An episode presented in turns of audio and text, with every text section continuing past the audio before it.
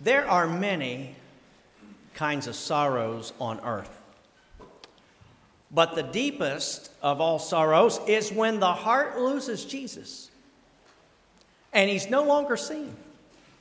And there's no hope of comfort from him. All comfort has gone, all joy is ended. There is no help from heaven or any creature. Those are the words of Martin Luther, the great reformer, reminding us of the ultimate loss in life. Now, none of us like loss, let's face it. To lose something, whether it be your remote control or your phone, but I'm talking about those real deep losses in life, like a loved one, like a great friend, like a mom or a dad as horrible and gut wrenching as all that is, Martin Luther reminds us that the ultimate loss is when the heart, the soul, has lost Christ. Now, I remember the story of this young man who lost his mom. And he had the difficult chore of trying to sort through her belongings after the funeral. And probably most, if not many of you, have, have been there, and you know how challenging and difficult that is. And this young man had to set and go through his mom's belongings and try to decide what he was going to keep and what he was going to have to give up. The emotions got to him, and he finally sat down in his mom's favorite chair. And as he was going through this box, he took a moment to break and he looked over, and there by the table in his mom's favorite recliner was her Bible.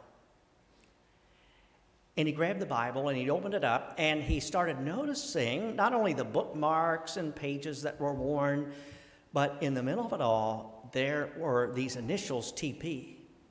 And it would be throughout the Bible, the Old and New Testament, from place to place. You'd, he'd turn a page and there was this initial TP, and he started thinking, well, who in the family has these initials TP? But then when he got to the end of the Bible, flipping through, he noticed in the margins, he solved the problem TP, friends, stood for tested and proven. And I believe today here in Matthew chapter 6, take your Bible and put the initials TP out beside this passage of Scripture because it's been tested and it's been proven. We're wrapping up here this Lenten journey that we've been on in this worship series called Fearless Prayer where we've been challenging everybody to go deeper in your prayer life, to find your prayer closet, to get your pads out so you can bend on your knees and go before God in prayer so that you can really increase your prayer life, your relationship with God. And in this series, we've been telling people to take all your woes and worries, all your fears and frustration, all your problems, all your praises to God in prayer and to go before God. Now, here we stand on the brink of another Easter. And, friends, are we not standing in the Garden of Gethsemane? Just like in that day where the troubled Jesus took those band of disciples, they went to the slope there on the western side and looking down at Jerusalem there in that garden. It's a beautiful place. And Jesus, there, knowing what he was facing, was so challenged. We stand among challenges today, do we not? As we see the people of Ukraine, as we see war and suffering, as we hear strife, problems not only around the globe, but in our world, in our society, in our families, in our churches. Friends, we need God today. You need prayer. And so on this Palm Sunday, I take you there to this prayer. And let me remind you today that wherever you are at in life, whatever's going on in your family and in your world, you can come to God in prayer. Every time you utter the words here and you pray this prayer and you seek God, you find something that is tested and it's proven. And we all need to be doing it more and more, is going to God in prayer. Now, I know today, unless you maybe have the King James Version of the Bible, this phrase that kind of wraps up the Lord's Prayer, you'll probably not find it there in a lot of the modern translations. And that's because some of the best manuscripts that are available back even into the third century seem to have not really included that part. And it was several years after the ministry of Christ, maybe a hundred years or so, that we found that this, uh, this phrase is included in a lot of the Christian teaching. But it's not something that's out of thin air. In fact, we find it really in Scripture. It's congruent with our beliefs and what we're all about. In fact, this phrase that we're going to focus on here for a moment this morning can really even be traced back to the prayer there of David at the end of Chronicles, First Chronicles 29, where he's containing much of this in the prayer after they've collected everything that they need to build the temple. And here we find ourselves today going before God as we are taking this prayer before the Lord. We find out the Lord's Prayer here really ends the way it began. We began with, Hallowed be thy name, and we end the prayer with, Thine is the glory. We began with, Thy kingdom come, and now we're saying, with Thine is the kingdom. We began with, Thy will be done, and we end with, Thine is the power. We began on earth as it is in heaven, and now we say, forever and forever. And the last chord here of the Lord's Prayer really brings us to the very mountain peak of praise, and it really focuses our heart and our mind on the greatness of God. Jesus taught us the right place to begin prayer and taught us the proper way to end prayer. And we have discovered that no believer can really exhaust the meaning of prayer. No teacher can fully plumb the depths of these verses. No preacher can really expound the meaning of all of this text.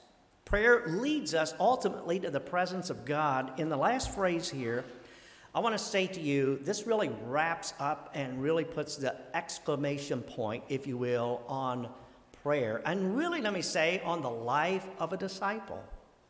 And I want to call it today the prayer of blessing. Because there are three components here that this, this last phrase that we always share on a weekly basis, the Lord's Prayer, really speaks about God's supernatural blessing here in these words. And it says, For thine is the kingdom, the power, and the glory forever. And these words, kingdom, power, and glory, you might say, are really the secret sauce, the really special ingredient that ought to be seen in every true Christian follower's life. What does it mean to be a Christ follower? Well, number one, it says here that you're going to seek God's kingdom. You seek the kingdom of God if you're a Christ follower. Essentially, God blesses those who seek his kingdom. And the kingdom, as you know, is wherever Jesus is allowed to be king. So is the kingdom of God, is God really king of your life? It means you make God's agenda your agenda. It means you make God's plans your plans. And you know what? It's been said if you ever want to hear God laugh, tell him your plans. Because you know, our plans never seem to go the way we want it to. And you know, seeking the kingdom of God means making God's will your will saying, God, I don't want you to bless what I am doing, but I want to be in the center of what you are blessing, oh God. It means caring about what God cares about. God blesses people who seek his kingdom. Now, let's get the big picture here. We're in the Sermon on the Mount in this portion, this amazing discourse that, that Jesus was giving there on the hillside. And I'm telling you, he, if you look at the whole picture, he's really concluding this passage of worry with a promise. And in fact, down at the end of this chapter, in verse 33, he just wraps it all up and he said, Seek ye first the kingdom of God and his righteousness, and all other things will be added unto you. And notice that phrase, all other things. Underline that in your Bible. What are these other things? Well, you've got to go back and read the prior 32 verses. It's all the things that we typically called life.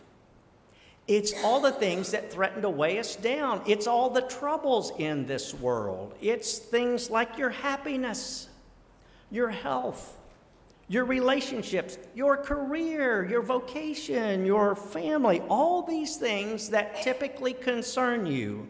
He says, You don't need to worry if you just seek first my kingdom. Now, I know whenever you mention the kingdom of God, um, you know, polls say everybody wants to go to heaven, but somehow people start getting jittery when you talk, start talking about heaven or the kingdom of God. I mean, the problem is you have to die to get there. And a lot of people don't get excited about that. But you cannot have a kingdom without a king. And God is king, king of the universe. King of all creation, King of the world, a sovereign God, and should be King of your life. And he's not running for reelection. He's the shepherd of the sheep. He's the potter, and we are to be the clay. He's the king, and we're the servants. And you can't have a kingdom without a king, and likewise, you can't have a kingdom without servants. The Bible says, He who is greatest among you is the greatest of all. Now, I know you mentioned the word servant in the ordinary church of today, and immediately you seem to create a stampede for the back door. People think of that word servant, and it just conjures up this image of some pathetic creature, virtually without any kind of will or purpose, and dirty fingers, and just kind of bent over, weary, exploited. And after all, we're living in a time where nobody wants to serve, they want to be served. It's kind of like the guy that started a, a, job and he was working and uh, he would show up to, to work the first three days late.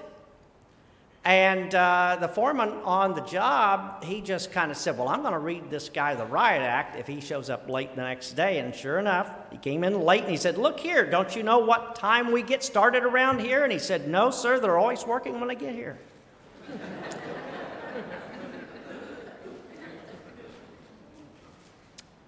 Nobody wants to be a servant. And when we do, everybody seems to want the credit. But let me remind you, you always need to go the second mile because it's never crowded. What great things God can do if people stop worrying about who's going to get the credit when the job is done. And the reminder here in this phrase and from this prayer and these words that Jesus gives us is that if you're a follower of Christ, you're to be a servant of God and to seek his kingdom. A second thing that you take away from this text is if you want God's blessing in life, not only do you seek God's kingdom, but the second thing is is you depend on God's power.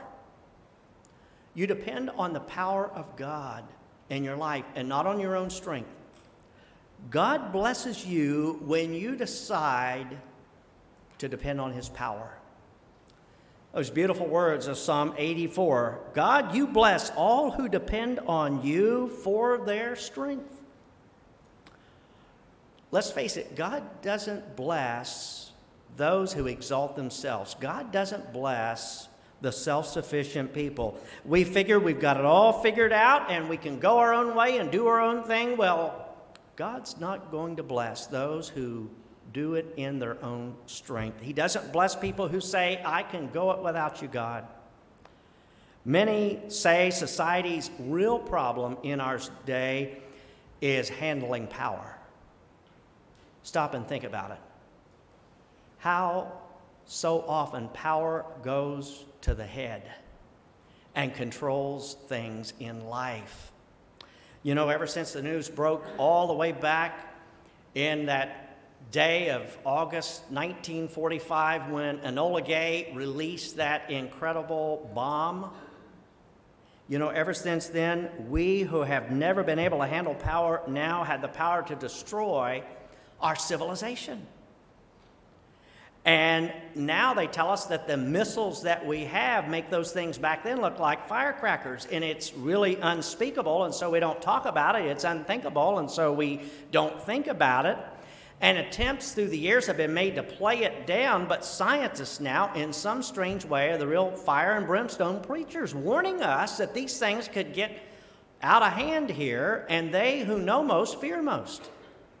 And they call world to repentance and all people to live in peace. Because if we don't, everything could be reduced to a graveyard. And you know what? Without the character of God to control power, you know what? You have to wonder it's a formula for destruction. Technologically, we are in the space age, but morally, we're still at ground zero. We're in the Stone Age. And we have the power now in a button or in a key to create havoc on the earth, and yet this world is led by people who don't have the character of Christ. They don't have the foggiest idea how to control power. But I want to remind you today that power is not evil in and of itself. For Jesus preached a gospel of power the kingdom of God was established in power. In Mark's Gospel, chapter 9, the kingdom of God came with power. Jesus said, All power is given unto me, and to as many as believe, to them he gave the power to become the sons of God. He told the disciples to tarry there in the upper room, wait for the Holy Spirit. Dunamis, the power of God, would fall upon you. God intended for his church to have power but the problem is in our day is that the church, or many, have really become afraid of God's supernatural power. We have the form of godliness, but we deny the power of God. We deny His truth. We reject its deliverance. We turn against His salvation. We shun His healing. We have developed ritual without righteousness and hype without holiness. But in prayer, we affirm God is all powerful. And if you are a Christ follower today, not only do you seek God's kingdom, but you depend on God's power. You invite the Holy Spirit into your life and allow the Holy Spirit to reside in your heart. And thirdly, part of the blessing here is not only about seeking the kingdom, depending on his power, but it's living for his glory forever and ever. You've got to decide in your life who is going to get the credit. Are you going to get the credit or are you going to give God credit? Psalm 115, precious words. God will bless everyone who honors him. And how do you do that? How do you give God glory?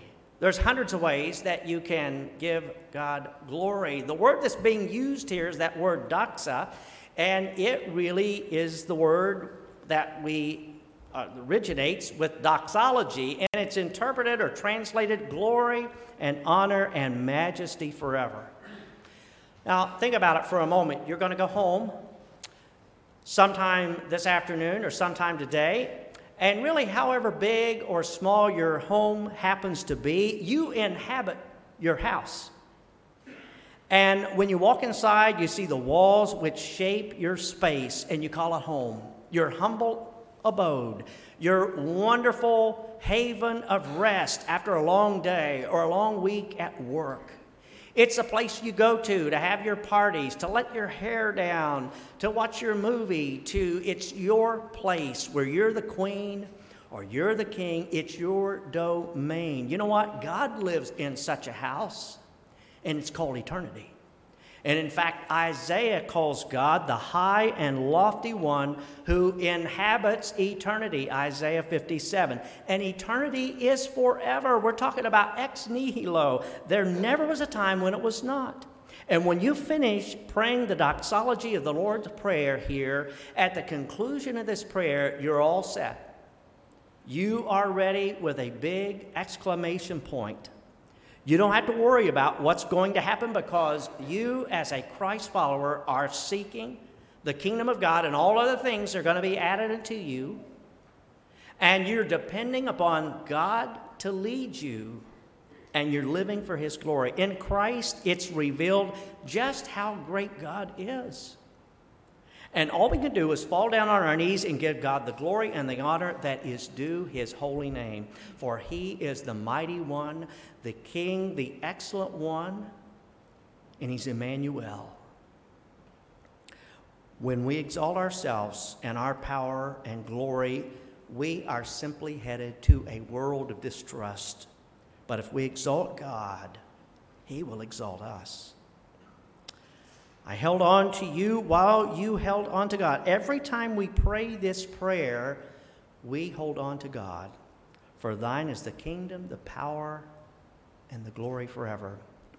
Now, back in the 20th century, there was a guy that everybody loved to read. He went by the pen name of O. Henry, otherwise known as William Sydney Porter. And everybody seemed to really enjoy his wit, his satire, all the things that he was able to get in the common life of ordinary people and provide such a twist and such a deeper understanding to life in his story.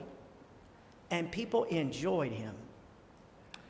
But his life came to a close. And as he lay dying, reportedly his last words were to his nurse. And he said, Mary, Pull up the shades. I don't want to go home in the dark.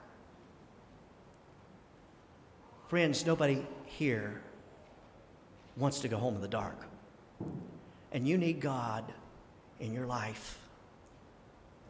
I invite you today to receive God, to receive His Son Jesus Christ